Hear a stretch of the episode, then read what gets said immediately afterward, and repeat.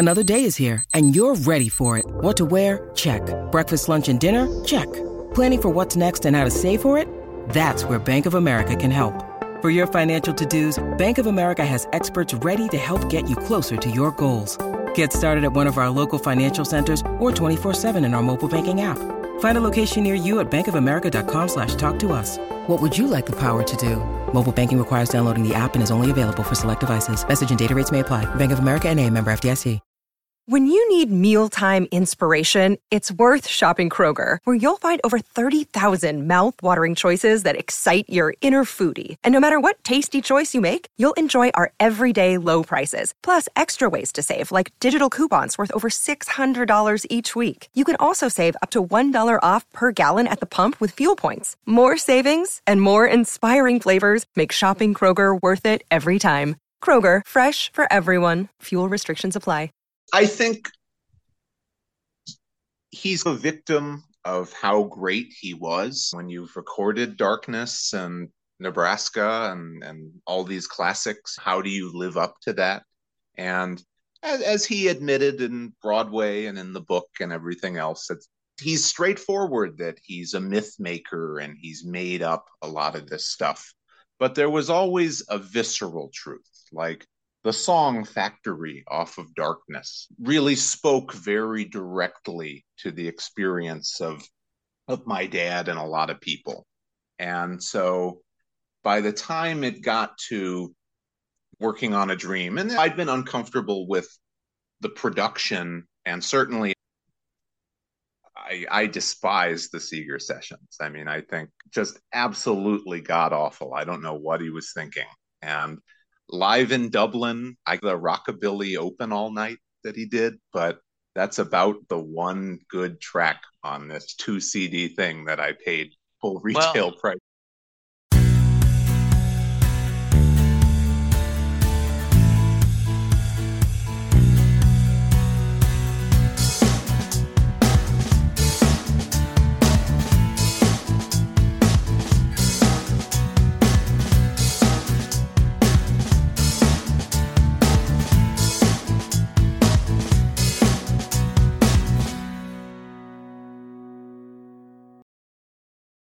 Hello, everyone, and welcome to a new episode of Set Lusting Bruce, your podcast all about Bruce Springsteen, his music, and mostly his fans. I am your host, Jesse Jackson, and joining me tonight is a Springsteen fan and a writer. And this may get confusing because his first name is Jesse, too. Jesse Adams, welcome to the podcast. Thank you.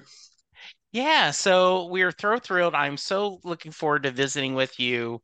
We met online. You had posted a interesting article about your Springsteen fandom. But before we get to that, tell us a little about yourself.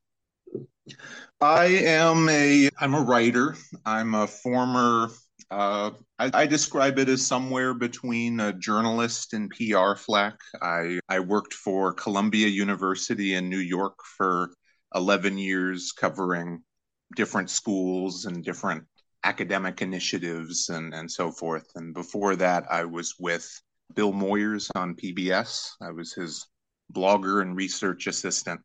And I started my career in alternative rock radio as a DJ and writing ads.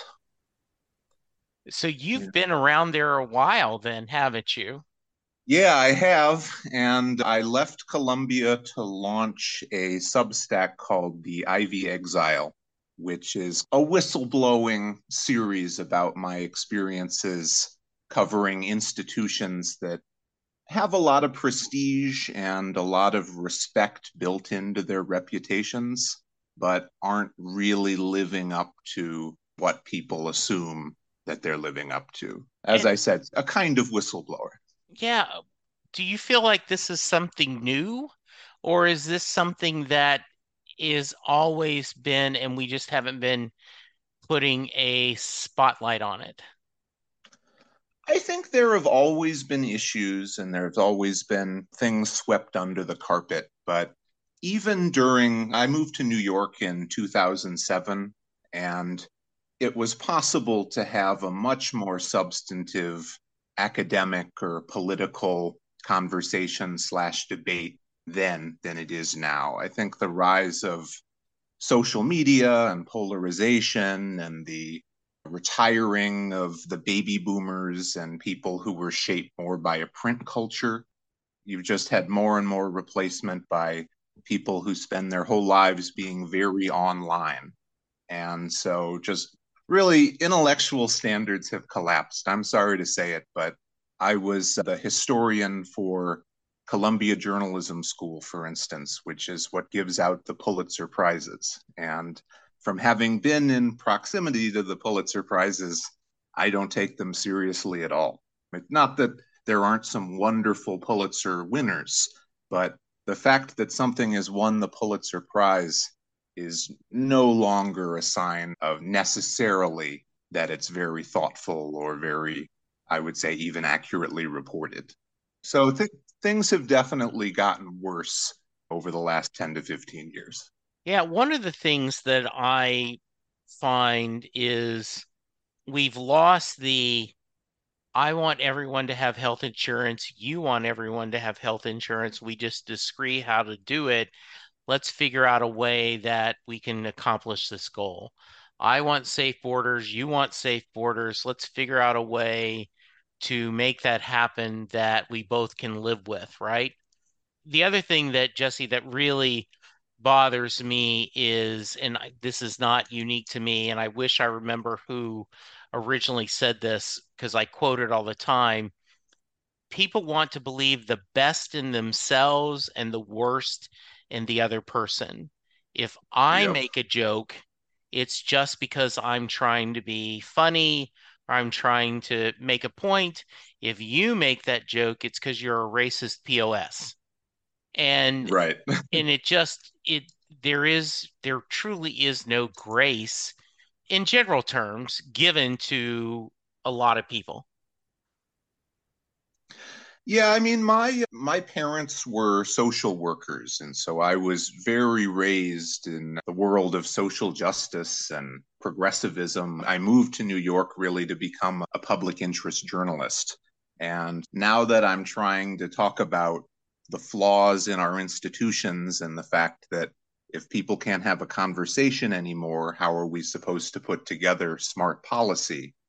I get accused of being a conservative or a reactionary or a racist or whatever else. And I feel like I'm living out the values that I learned from my parents who were 60s activists and spent their entire careers helping people. And at the end of the day, I think telling the hard truth is a much greater service than telling people what they want to hear. Absolutely. Let's talk about that. Let's go back to the beginning. So, where did you grow up? And were you, was there a lot of music in the house when you grew up? And what kind of music was it? Oh, I'm originally from St. Louis, Missouri, and I'm actually talking to you from from St. Louis right now. But I, I spend most of my year in New York. My my parents were both big music fans. Probably less so once they had kids running around, but uh, there was always a lot of Dylan, a lot of Elvis, a lot of Beatles, a lot of classical music. I've seen the Blues Brothers a thousand times growing up. They were big fans and, and tried to pass that along. When you do you remember when you started finding your own music, when you your own taste? I was a nerdy 11 or 12 year old. And so I first got into my own music through film scores, John Williams, Jerry Goldsmith, Miklos Rozsa, people like that. And then a couple of years later, in high school, as the hormones kicked in, I got a lot more into to rock and roll. So mainly classic rock and alternative rock. So my I listened to a lot of Jeff Buckley, a lot of Tim Buckley, Radiohead, Derek and the Dominos, Pearl Jam, etc. If can you remember when you first discovered Bruce, where not just casually, but a significance, and what about him spoke to you? What about his music spoke to you? I my brother and I used to hang out at a, a local record store and we would just browse. My allowance was a dollar a week, so it would take me months to afford anything. And the most intriguing thing in the whole store was a shrink wrapped copy of Bruce Springsteen Live 1975 85, which cost about 30 bucks. And I couldn't even imagine having that kind of money. But I would always pick that up and study the st- song selection on the back. And I just had a sense that this is significant. This is this is a rock that you can really stand on. And I I knew I couldn't afford it, but I, I pledged to myself someday I'm going to understand what Bruce Springsteen is all about. And so I guess probably my freshman or sophomore year of college, I was listening to a lot of Dylan and a lot of Woody Guthrie. And I kept on hearing that Nebraska was the place to start. Nebraska. And I was bringing in a little more than a dollar a week by that time. I went and bought the CD, and it really spoke to me immediately. My my dad came from a pretty hard scrapple background and had spent a couple of years working in a factory himself uh, before he managed to escape. And so that whole the whole sympathy for working people and just uh, the interest in telling these stark stories that weren't being told just spoke to me immediately. So I think I moved on to Darkness on the Edge of Town from there and pretty quickly accumulated at least all the classic records from there. I think Bruce really, at his best, combined social consciousness with, I would say, a really visceral sense of what it is to be a young, striving dreamer. With with with all the the adolescent hormone, the um, back streets and all the rest of it really spoke to me. Hello, Pantheon podcast listeners. Christian Swain here to tell you more about my experience with Raycon earbuds. Our family now has three pairs of Raycon earbuds around the house, and my wife just grabbed a pair of the Headphone Pros to replace some headphones from a company that was double the price. And yes, she loves them. Now, if you haven't pulled the trigger on a pair of Raycons, or even if you have, but you're in the market for another pair because they're just that good, well, now is the time to check them out because they just launched their upgraded model of the best selling everyday earbuds. With Raycon's upgraded everyday earbuds, now you also get active noise cancellation, ergonomic design, and multi point connectivity that lets you pair with two devices at once. New quick charge function, three customizable sound styles, plus awareness mode. Available in a variety of vibrant new colors to complement any and all skin tones. I even have a pair of earbuds in a cool green color. I have tried just about every earbud known to humankind, and these Raycons are fantastic. Seriously, if you've been wanting to check out Raycons, there truly is no better time. You're going to ask yourself why you didn't check them out sooner, and Raycon offers a 30-day happiness guarantee. So, what are you waiting for? Go to buyraycon.com slash Pantheon today to get 20% off your Raycon order, plus free shipping. That's right, you'll get 20% off and free shipping at buyraycon.com slash Pantheon. Buyraycon.com slash Pantheon.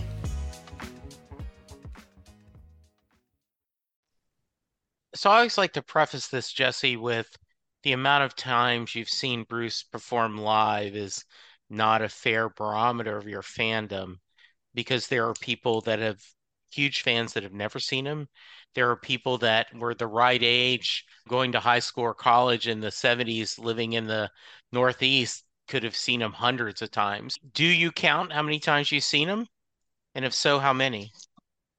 Full disclosure, I'm one of those big fans who's never seen him in person. I've Interesting. seen the, the Hammersmith DVD. I've seen the live in Barcelona and live in Dublin DVDs. I saw his, I thought, rather terrible Super Bowl halftime show appearance, but never in the flesh. Just never worked out or any reason? Um, I guess I'd have to look at uh, how actively he was he was touring, and I, I was in college in the mid two thousands, and Okay. uh, so I went to a ton of concerts because I was working for a radio station at the time. But we were alternative rock, And one time we got um, Dylan tickets, but Springsteen never came up. So probably mainly when I was at the height of my fandom, I just couldn't afford it if he were in the region.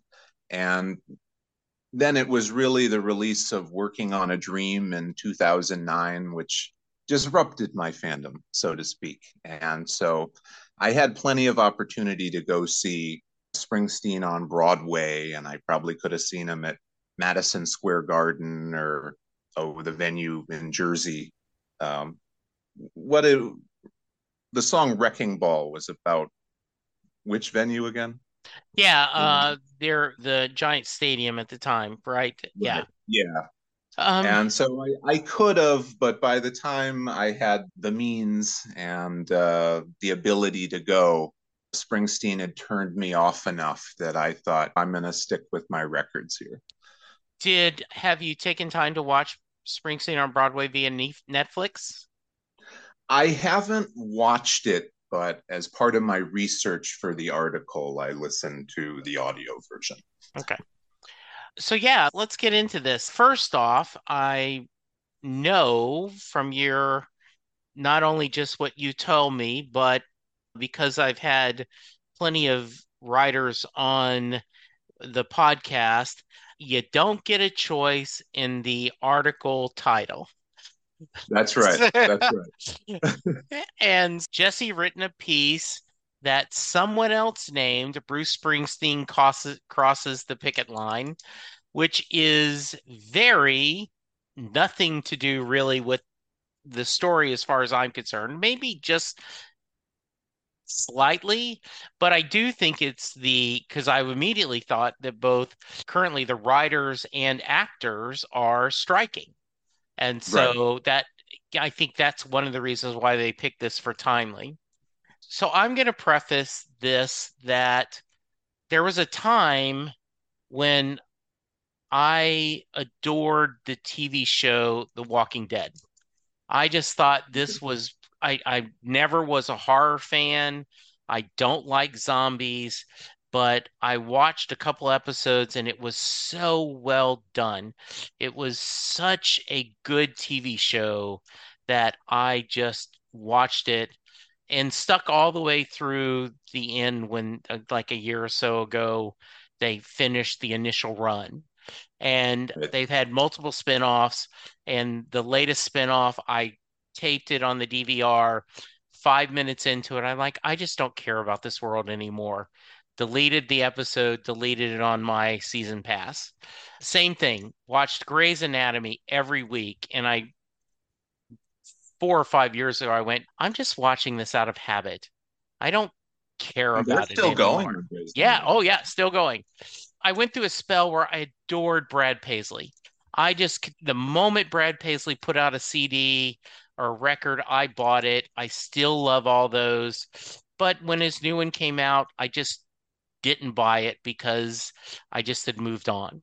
So I preface this to say I understand that we can change our taste or we could change our opinion of an of a of an entertainment person or a, a musician or something that we admire. So talk about what was the impetus of doing an article about you losing your and I don't know how to put it, but your fandom of Bruce kind of waning. And if that's the wrong word, please correct me. I think it, it's an appropriate word as far as the lab. I don't want to say the 21st century because I really do uh, a lot of magic, for instance. There's some things on the Rising and Devils and Dust that I enjoy. But I, I, I was curious if you'd listened to Letter to You when I was reading this article. Should I address that now, or shall we? Yeah, that's that fine. Whatever. Yeah, whatever. It, however you want to go. I just reading this, you did not mention that, and I was like, I wonder if he's watched, listen to Letter to You. But anyway, continue, Jesse. Go with yeah, your story. So Letter to You, I had listened to a little bit out of a sense of obligation when it first came out, and I really hadn't actively listened to Bruce in a long time, and so my impression was this doesn't bug me as much as Wrecking Ball or High Hopes or some of those, I would say, really um, his some of his weakest work, shall we say. And somebody after my article came out said, What about Letter to You? Don't you think that one was good? And so I went and I spent some more time with it. And I, I, I will say that I think it's easily the best thing he's released since Magic. And I would say a, a significant course correction for his career. Like I I respected what he was trying to do there. And so I respect the album. The problem is really working on a dream, and especially Queen of the Supermarket was the song that really got my goat. Just shattered the spell for me. I had always seen Springsteen as uh, a modern day Woody Guthrie or somebody who was really gi- giving voice to people who people don't tend to think about or consider. And working on a dream really made it all feel like a cheap pandering show to me, to be honest. And so I like what I hear of letter to letter to you. I respect it, but the spell for me is broken enough that it's not something that I'll probably revisit very frequently. But I, I would say the course of my larger disenchantment with Bruce started with in alternative rock radio, there are a lot of acts that were produced by Brendan O'Brien, who was his producer for a bunch of records. And I've just never respected Brendan O'Brien's work at all. He puts on a generic brick walled corporate sheen. And I, think he was really a, a extremely poor choice for kind of the visceral, organic quality that Springsteen goes for. And so even when I was a huge fan circa 2005, 2006, I just wondered why are you working with this guy? Why do your records sound like this? You listen to anything previously with the E Street Band, maybe not on the greatest hits, but anything in the 80s or 70s and 80s with the E Street Band, and it's it goes for the jugular. You can just feel it. And as I said, I thought a lot in my article, I thought a lot of the production choices that were made in the 2000s were um, just, it sounded like a campaign commercial. I just thought they were really inappropriate. So I, I was always a little bit uncomfortable with the 21st century records, but it was when Working on a Dream came out, particularly since my dad had been in the factory. And I guess in a way, some of Springsteen's working class anthems were something that I felt really connected with me with my dad a lot more because I didn't have that factory experience or that sort of coming from the wrong side of the tracks background. And it just felt extremely contrived and fake and phoned in and giving the people what they wanted to hear versus what he was really capable of authentically expressing. So, Queen of the Supermarket really offended me. I bought Working on a Dream the first day it came out and it came with a promotional poster. And I was so excited. It was the new record from one of my all time favorite artists. And I felt a certain sense of betrayal, offended for my dad's sake, but also why did I pay my fourteen ninety nine or whatever for this? Like you, it, it, just left a really bad taste in my mouth, and that was uh, a dramatic break for me. I think because Springsteen had just I had him on such a pedestal. And this thing comes out, and I really heard this complacent Malibu celebrity phoning it in, I guess is what I'd say. And and do you by the way, I, I think most of fandom would say that Working on Dream is one of his least. When you're ranking albums, it's pretty low on the list of albums. Yeah. We all debate on I'm not a fan of the Seeger sessions. I, I just didn't uh, I've talked about this before. He doesn't sing Froggy Went a Courtin' the way my dad did, so therefore Bruce is wrong, right? This is just stay away. Ghost of Tom Joad isn't an album that I particularly find emotionally attaching. Why do you think, and you mentioned a little bit, you were almost offended by this? Expand that a little bit more because where I have the trouble connecting of the sense of betrayal. Okay, he put in an album you didn't like and he has a song that you didn't care for, but I don't necessarily understand the sense of betrayal. And I'm not saying in a judgment way, I'm just curious. Yeah, I just I think he's a victim of how great he was when you've recorded Darkness and Nebraska and, and all these classics. How do you live up to that? And as, as he admitted in Broadway and in the book and everything else, he's straightforward that he's a myth maker and he's made up a lot of this stuff. But there was always a visceral truth, like the song Factory off of Darkness really spoke very directly to the experience of of my dad and a lot of people. And so by the time it got to working on a dream, and I'd been uncomfortable with the production, and certainly I, I despise the Seeger sessions. I mean, I think just absolutely god awful. I don't know what he was thinking. And live in Dublin, I the Rockabilly Open all night that he did, but that's about the one good track on this two CD thing that I paid full retail well, price. I will disagree with you on that. I it looked like it was a fun live tour. Uh, the the waltz version of, of I'll Wait for You and a couple other things that were good. But yes, it it looked like a fun concert, much better than just listening to the Seeger session would have done. So anyway, please continue. Yeah. So yeah, I think to me, Springsteen had really spoken to a larger truth, even when he was making it up. People complain yeah. that the Fuelie heads and racing in the street aren't accurate for that model of vehicle or whatever. And I, yeah. I don't care about that. I care about the emotional truth of how it yeah. felt. And I could always rely on Bruce, I thought, to respect his audience and respect his subject matter. And with um, Queen of the Supermarket in particular, and and especially after starting the album with Outlaw Pete, which again is just not something I can wrap my head around.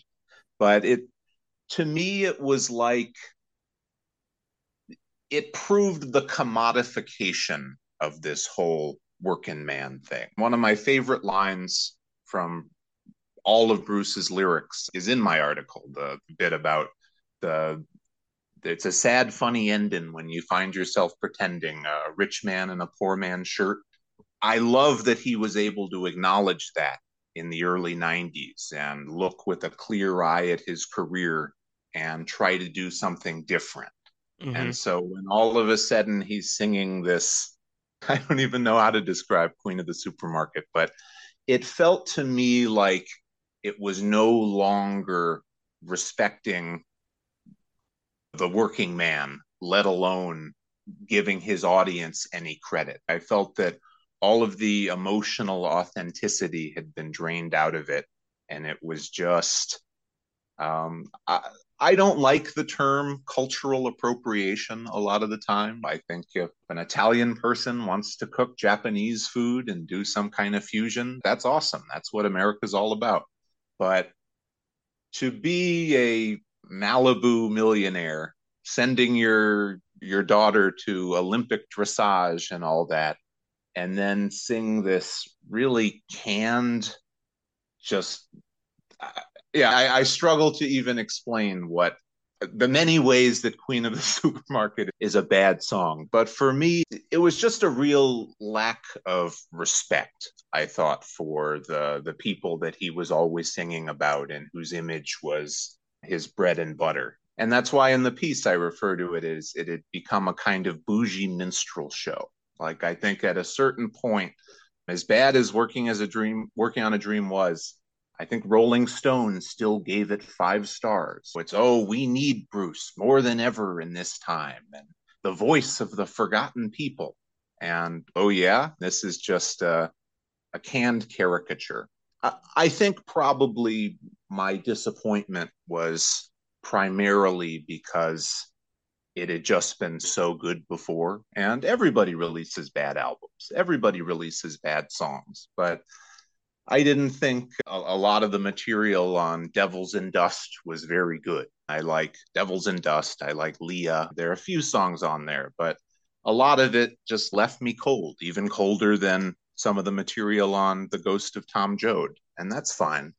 But when it's bad in a way that undermines your entire ethos and at least made me question how much of this has ever been heartfelt. And going back and listening, and even in the course of writing my article, I probably became a, a bigger Springsteen fan than I've been in many years, just because it was so good until 1992. I, I really have very little bad to say up to that point. But it was, I just think that as much of Springsteen's music was myth, it was always coming from an emotionally real and recognizable place. And by over the course of the 2000s, and then especially on Working on a Dream, it just seemed like he's churning out anthems to sell units and tickets. And it's no longer this rock and roll adventure. It's uh, a corporate enterprise now. Is how is how I felt about it. Okay. Did you not feel like he bounced back with Wrecking Ball? Oh, not at all. But, uh, I thought Wrecking Ball. Maybe there wasn't anything on there that bugged me quite as much as uh, Queen of the Supermarket, but we take care of our own just seemed like it was again a campaign commercial. It's just why doesn't he just write a, a, policy paper about why we should support the affordable care act? It seemed i thought a lot of that album seemed much more like propaganda and much more telling sort of an aging npr fan base what they wanted to hear and it's forget all of these working people who oppose obamacare like the real working man is what Bruce is saying.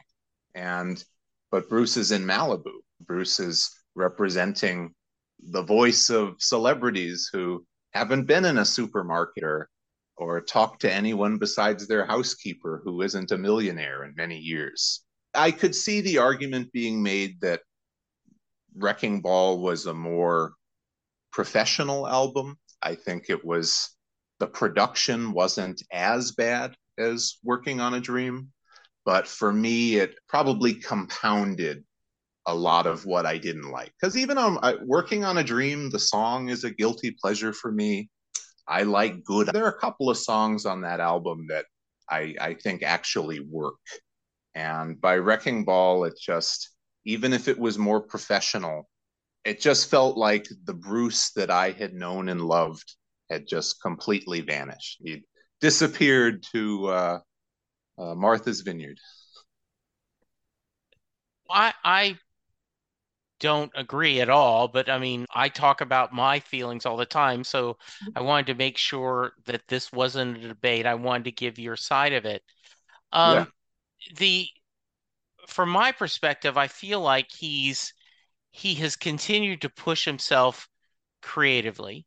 Westerns, Western stars the I working on a dream is one of my favorite not working on the dream wrecking ball i jack of all trades is a song that i was thrilled to hear live with the strings I, western stars i adored and the film and then letter to you i think to being that late in his career is to still have a little bit of speed on the fastball is pretty impressive i know a lot of people gave him crap about the the covers album, but I was like, he wants to do it. It's fun. Let him have fun with it. Do you oh, go ahead? Oh, I'm, I thought the covers album was a good move because I will I respect letters to you. I, I or letter to you. I think that Yeah. was a a substantial comeback in a lot of ways, even if probably my interest in sort of 21st century Springsteen, I- just find I find the whole masquerading as the voice of the working man when you have no connection to that anymore um, off-putting at, at, at the very least. So I don't know if he has another letter to you in him. So I, think covers albums are something that he can really still connect with in a more genuine way. I think it's I think it's a lot easier to interpret some soul classics that he grew up with and has always loved and probably covered in medleys over the years and that sort of thing. I trust him to handle that in an empathetic, genuine kind of way much more than him trying to perform something like Thunder Road or The River or Wreck on the Highway or anything like that in this day and age. One of the things that I live in Dallas, Texas, and we get a lot of crap that the Dallas Cowboys are quote unquote America's team. And Okay. that was not a term that the Dallas Cowboys picked for themselves. It was NFL Films gave that label to them on a they were doing a film about the Cowboys during this time and they did that because the Cowboys led the nation in sales of jerseys and such. And therefore that's a label that Dallas didn't pick for itself, but they people use it against them. Ah, the GD Cowboys, ah, they're not America's team, they suck. Yeah. How much of this do you think Bruce chose himself or that other people were put on this to him? I think that Bruce is a very intelligent, calculating, strategic person. And I don't, and I, those can be good things, those can be bad things. But I think that something like appearing on Time and Newsweek in the same week, that doesn't just happen. That takes a very careful and deliberate PR strategy. Sure.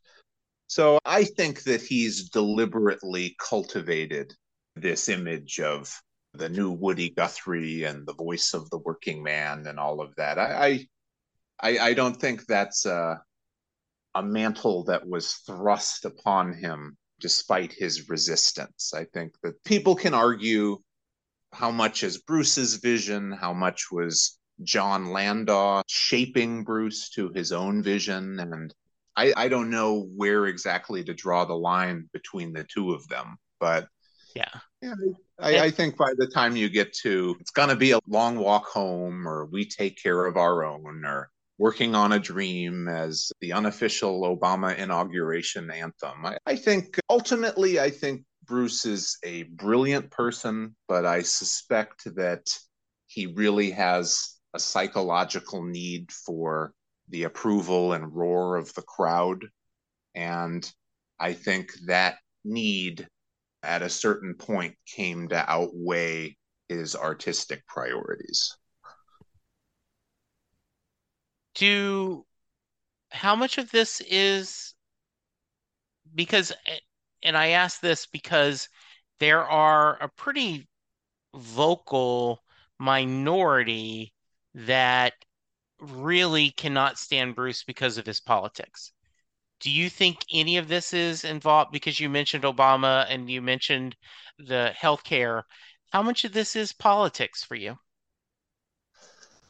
I don't think that none of it is politics. There, I listen to all sorts of people with varying views, and I think it's a question of believe what you want, advocate for what you want, vote for what you want, donate to who you want, and whatever else.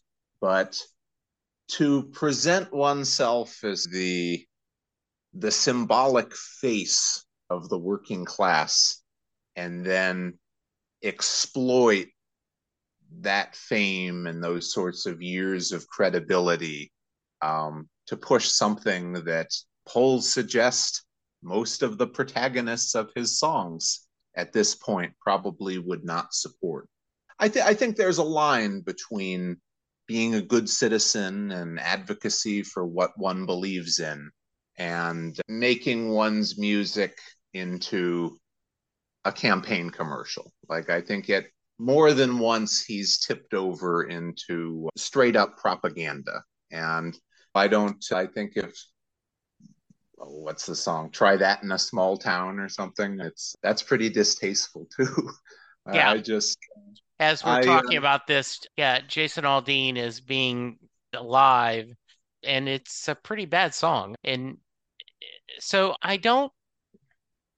We each feel our own way, and so I, I am a, I, I don't agree that I'm being manipulated, but then I am, I am a very, um, lonely blueberry in a strawberry patch here in Texas. Uh, with Austin though, like Huh? uh, feel, isn't that changing with all the growth in Austin? I feel like uh, the the trend lines are looking pretty good for you blueberries. We thought it was going to be, but this last election, there was a sweep of every Republican leader, one including the attorney general that was under indictment. Our governor just vetoed a law that forced people in Austin to give people working outside in 108 degree weather a water break. So Yeah. because of that, we shouldn't tell the business what to do. I'm like, first off, I think they would have done it anyway, but just it it the optics look wrong. You're fighting against people getting water breaks. So here's the next question. Let me just ask you a quick question. Sure, that. absolutely. So I think one big issue with our polarized politics over the last 15 years has Yeah. been with a rise of uh, the different partisan media and people being in their bubbles and the epistemic closure and all that is a lot of Democrats in red states are doing most of their fundraising from people in New York or California or just nationwide, the net roots. And so they have every incentive to, at least in the primary, speak to the true believers in a way that can leave them a lot more vulnerable when it comes to the general. Like mm-hmm. Louisiana is a pretty red state, but they have a Democratic governor. And Yeah. it's because he's tailored his message a little more to ordinary people who aren't the very online. And of course, you have the same dynamic with Republicans too. If they'd gone with different candidates in Arizona and Pennsylvania and a couple of other places, they'd probably have a Senate majority. So, would do you think Texas has actually become more red again, or do you think that the Democrats are maybe doing a better job of fundraising out of state than they are speaking to Texans? I'm not sure. I know that Beto almost beat Cruz, and but then Cruz, Ted Cruz is considered one of the most unlikable people in the Senate. He did he got just destroyed by Greg Abbott. I don't know. I my I joke that I send my thoughts to my Republican representative, Michael Burgess, my two, John Cornyn, Ted Cruz, that I want them to do blank. I let's look for we should lead the thing on right now for gun control where we tried every we tried nothing and we're all out of options. And I'm being facetious, right? That's a line from The Simpsons. Hey, seems like you could get some smart people in a room and see what we could do because anyone would see we've got some kind of problem. And all my Republican politicians send me an email saying, basically, thank you for telling us what you believe. Here's why you're wrong to believe that, but please keep tell me, please reach out again to let us know your thoughts. And that's just the nature of, I think, politics now. Yeah. Yeah. So the question is, is are have you divorced Bruce or is he sleeping on the couch? And is there a way for him to come back to you? As I said in in the course of writing this, it's I had with the Ivy Exile and this in my Substack and my general project has been Yeah. more about um, politics and academia and the decline of institutions. And Yeah.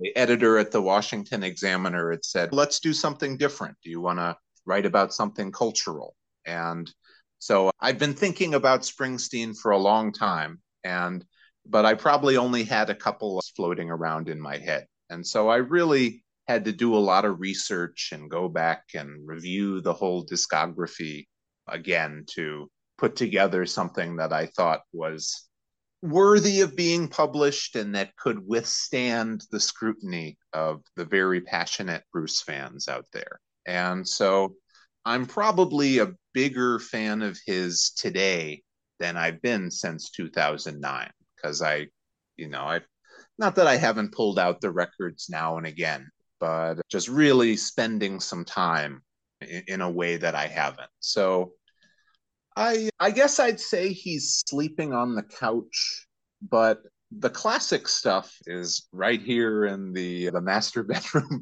I Darkness or Nebraska, Born um, Tunnel of Love is maybe my favorite record of his. I adore those. I don't have anything bad to say about those at all. I think it's just a question of what was it that made Bruce so good? And I think he had this overwhelming sense of ambition.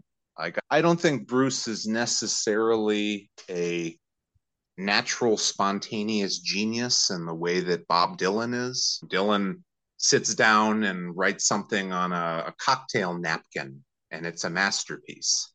And I think a lot of Bruce's best work comes from him outworking people, just write more, demo more, perform more, play a longer show. Like I think I think he wanted it so much that he willed his substantial talent into being genius.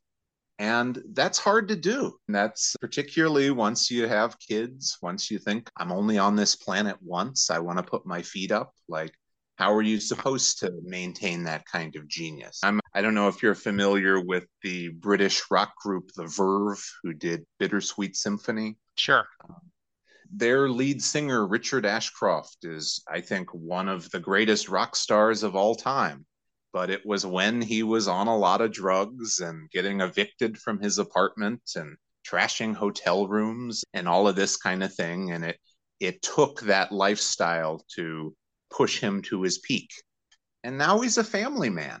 And you, you can't blame him for that, but he certainly doesn't bother to rehearse.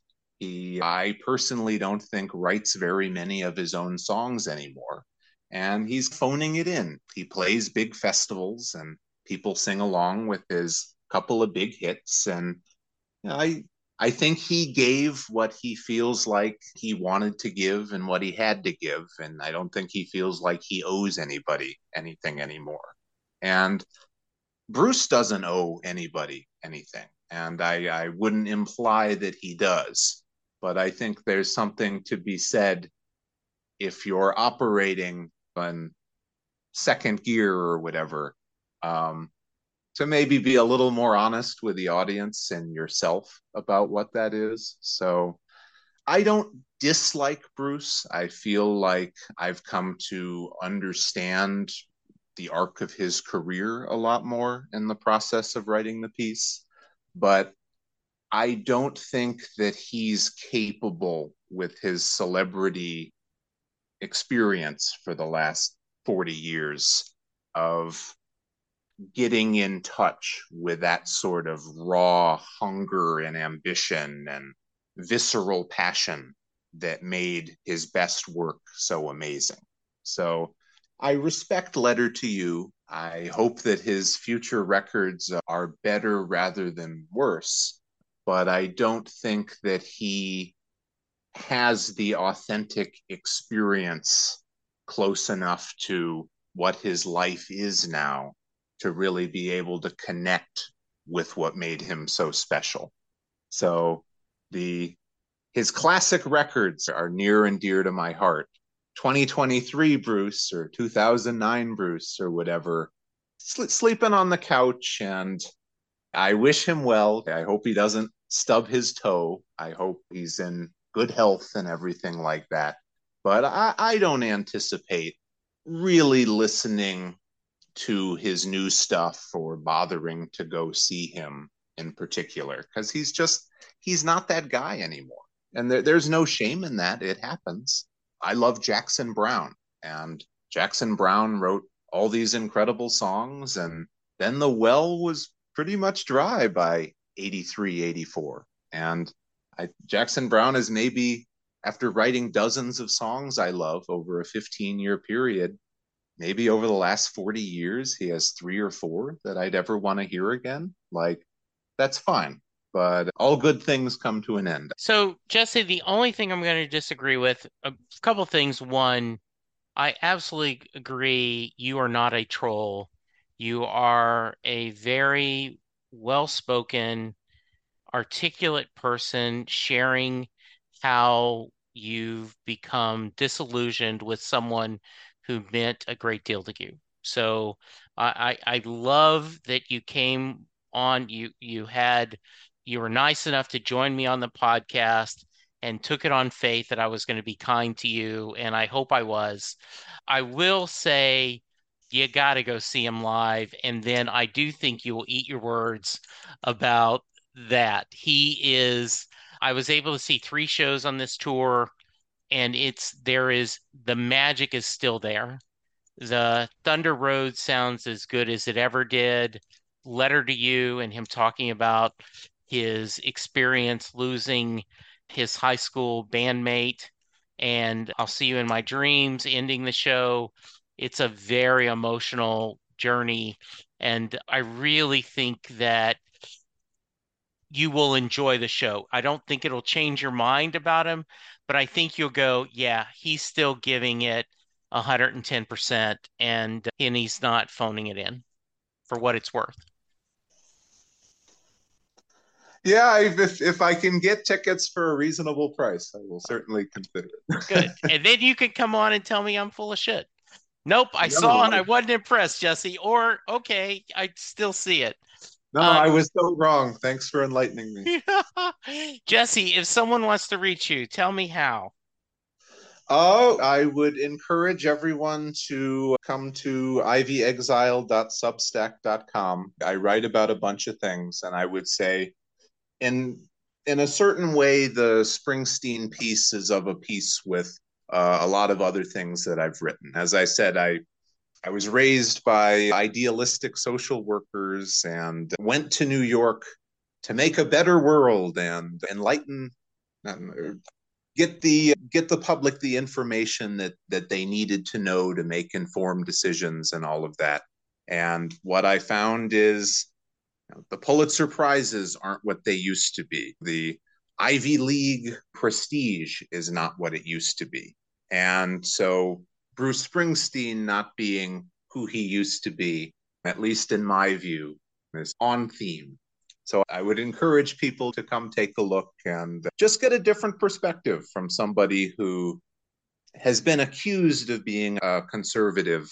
But in my view, I'm very much a reform progressive trying to save the movement from some of the excesses we've seen from polarization and people not being able to talk to themselves or talk to each other. And uh, I'm also on Twitter at the Ivy Exile, and you can find my email address easily enough. Yeah, if anybody wants to to reach out, tell me I'm great, tell me I'm horrible, whatever. I am going to ask everyone to check out Be Kind. I always end every podcast with that. I'm going to say this again.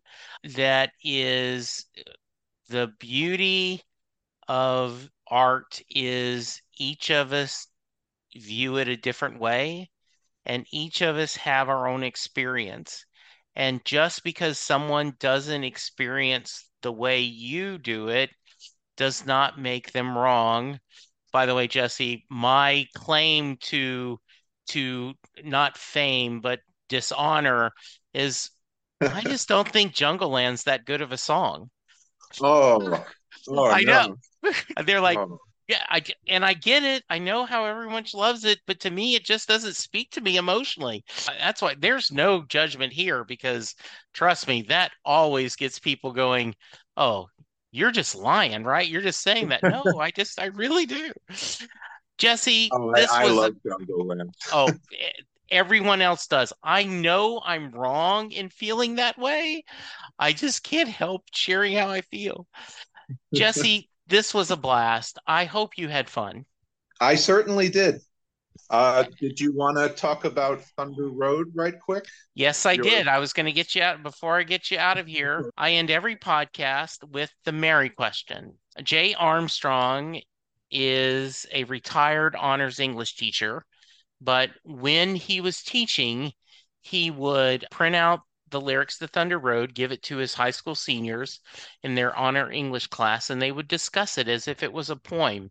They would discuss Bruce's use of the lyrics, the themes Bruce covers, and then he would ask his class at the end, Does Mary get in the car? Jesse, that is your question. Does Mary get in the car at the end of Thunder Road? I'm going to cheat a little bit. Um, Let me, let me ask you: Are you uh, an ACDC fan at all? Uh, vaguely. I I, I mean, cer- certainly know enough of them. Yeah. One of ACDC's greatest songs is called Jailbreak. And Okay. they recorded it originally with their original singer, Bon Scott, who died. And then there are live versions with a replacement, Brian Johnson, who's the iconic um, vocalist that probably most people would recognize. And at the end of the Bon Scott version, the prisoner who tries to make the jailbreak is definitely shot down and dies. No, no question about it. But in the live version, which is 14 minutes long, and that's if you don't count Angus doing a striptease in the middle of it, it's triumphant. And in in the, the live versions, you get the sense that the jailbreak was successful and the prisoner is out. And so my feeling on Thunder Road is my controversial opinion, in addition to the others you've heard, is I really don't care for Thunder Road on Born to Run. As soon as I heard the Hammersmith version, which in my opinion just blows it away on every level, I found the original almost unlistenable. And I think I probably listened to it in its entirety for the first time because I knew you were going to ask this question. And so in the studio version, Bruce sounds very gawky to me. It sounds. I wouldn't get in the car if I were Mary, let's say, for the studio version. But in the Hammersmith version, it's so epic, I don't think she could possibly say no. So my cheating split the baby answer is that I think she doesn't get in on the album. I think in a lot of the live performances she does, but it's that ambiguity that you don't really know and can't reach any absolute conclusion that's so much part of the brilliance of the song. I love that answer, Jesse. And I will tell you, I had another guest that similar. He said when the E Street Band plays it, she absolutely gets in the car because the song ends triumphant and there's this big emotion at the end. When Bruce does it solo, she doesn't get in the car because he na, na, just solo off and just wanders off, which I thought was a brilliant answer too. And so you'd include the Springsteen on Broadway version as her not getting in the car. Yes. Okay, I'll have to check that out. Yeah, I love that answer. I think that is a great answer. And you get bonus points for connecting AC and D- ACDC in the Mary question. Way to go. Glad to please. Yes. Listeners, go check out his Substack. Go check out, follow him on Twitter. let's remember to be kind. Let's be safe. And remember, if we open up our hearts, love won't forsake us. Just let the music take us and carry us home. Thank you, Jesse. Thank you, listeners. Thank you, we'll talk to you soon. All right. Have a great Bye. night. There we go. Another episode. I'm about to go through a couple of things where you can reach me and give me feedback. Um, so if you want to skip this, I understand. But I do hope you check it out every once in a while. I'm available on Twitter at Jesse Jackson DFW. The show is available at SetLustingBruce. You can send me an email, setlustingbruce at gmail.com. You can send me a voicemail at 469 249 2442. I am currently doing a few other podcasts. Perfectly Good Podcast, John Hiatt from A to Z, where Sylvan Groth and I discuss every John Hiatt song in alphabetical order. My Babylon 5 podcast is Last Best Hope for Conversation, where Lou, Karen, and I discuss every episode of Babylon 5 in chronological order. I still am doing Next Stop Everywhere, the Doctor Who podcast with my brother in time, Charles Skaggs. And then finally, How Many Podcasts, the only podcast on the internet that counts, where my buddies and I discuss pop culture.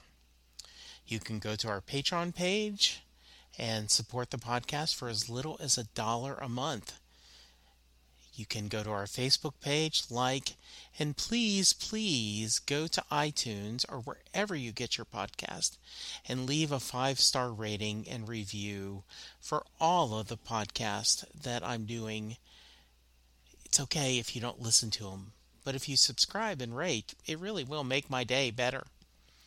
Thank you, and I will talk to you soon.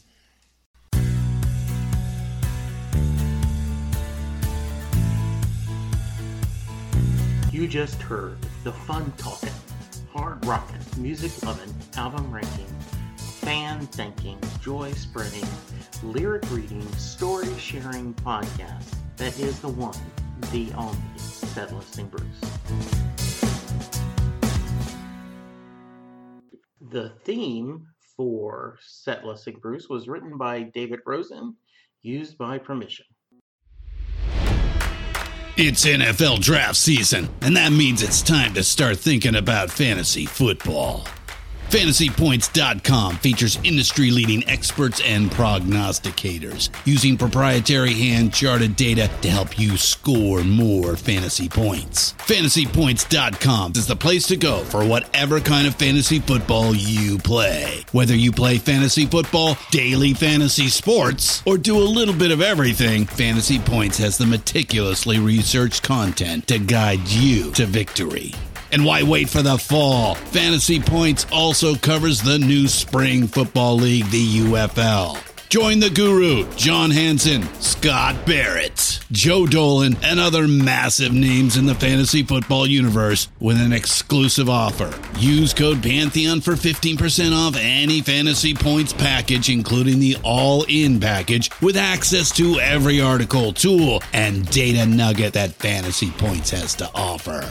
That's fantasypoints.com and code Pantheon for 15% off at Fantasy Points. Fantasypoints.com. Code Pantheon. Score more fantasy points.